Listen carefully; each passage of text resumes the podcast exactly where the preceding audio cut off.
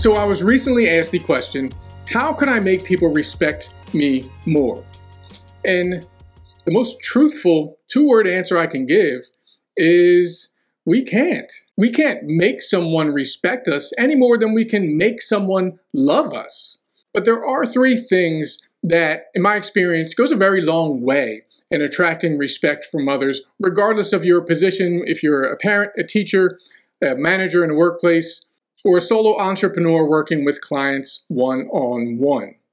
Number one, I hope would be the most obvious. It is definitely the most helpful. It's remember that we get what we give. As humans, we're reciprocal creatures. When someone gives us something, a compliment, a smile, a handshake, there's a strong tendency or urge to want to return the same. It's just the way we're wired, and it's actually pretty cool. So pay attention to how you're treating others. Do you instinctively respect others even when you don't agree with them, even if there's been some friction or disagreements in the workplace, even if you're upset with them or you disapprove of something they said or did, do you still maintain a level of respect? Because however you are habitually treating others, I can almost promise you you're getting the same respect in return.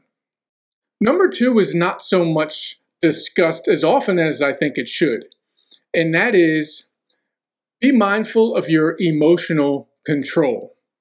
So you may not have noticed consciously, but most of the time when we see or meet or we're around people that tend to lose their emotional control in situations of stress or disagreement or arguments, when someone just has a tendency to fly off the handle and, and kind of lose control of their composure, it can be a little bit difficult to respect them. And the same goes for us. If I lose my temper and fly off the handle, I'm probably going to be turning the meter down on the respect that I'm getting from other people that are observing that out of control behavior. So work on that if it's something that is a challenge for you. Work on your breathing techniques. Work on taking those pauses for two, three, four, ten seconds when you know you're feeling an emotional trigger from something that someone said or did or didn't do be mindful of your reactions and work on that emotional control. It will go a long way in having others see how you maintain your composure, and it does attract a lot of respect from those that are observing you, as it should. Number three is a big one raise your standards of competence. Again, we have to remember that respect is a feeling. It's just a feeling of deep admiration for someone based on their abilities, their achievements, and their qualities.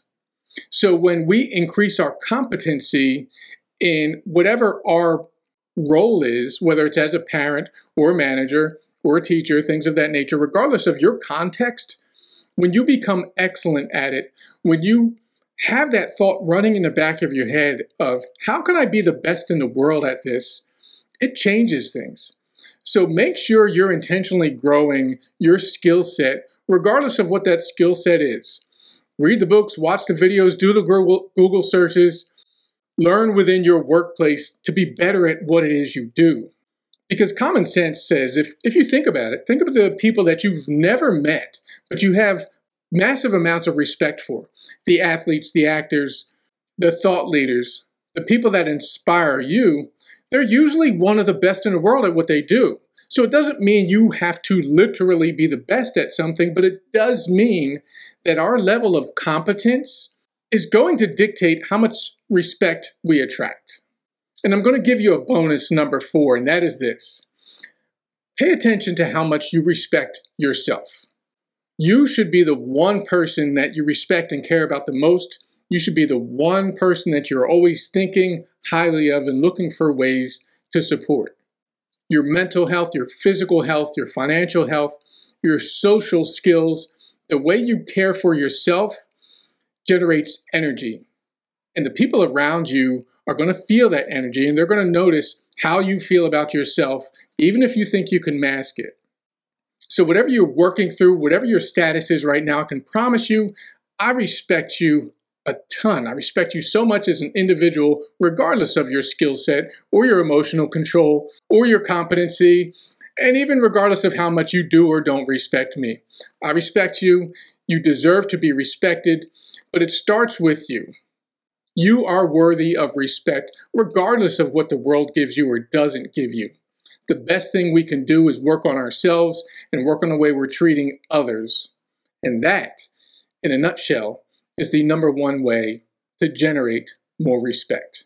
I appreciate you. If you have any feedback or questions, please don't hesitate to reach out to me at aaronkeithhawkins.com.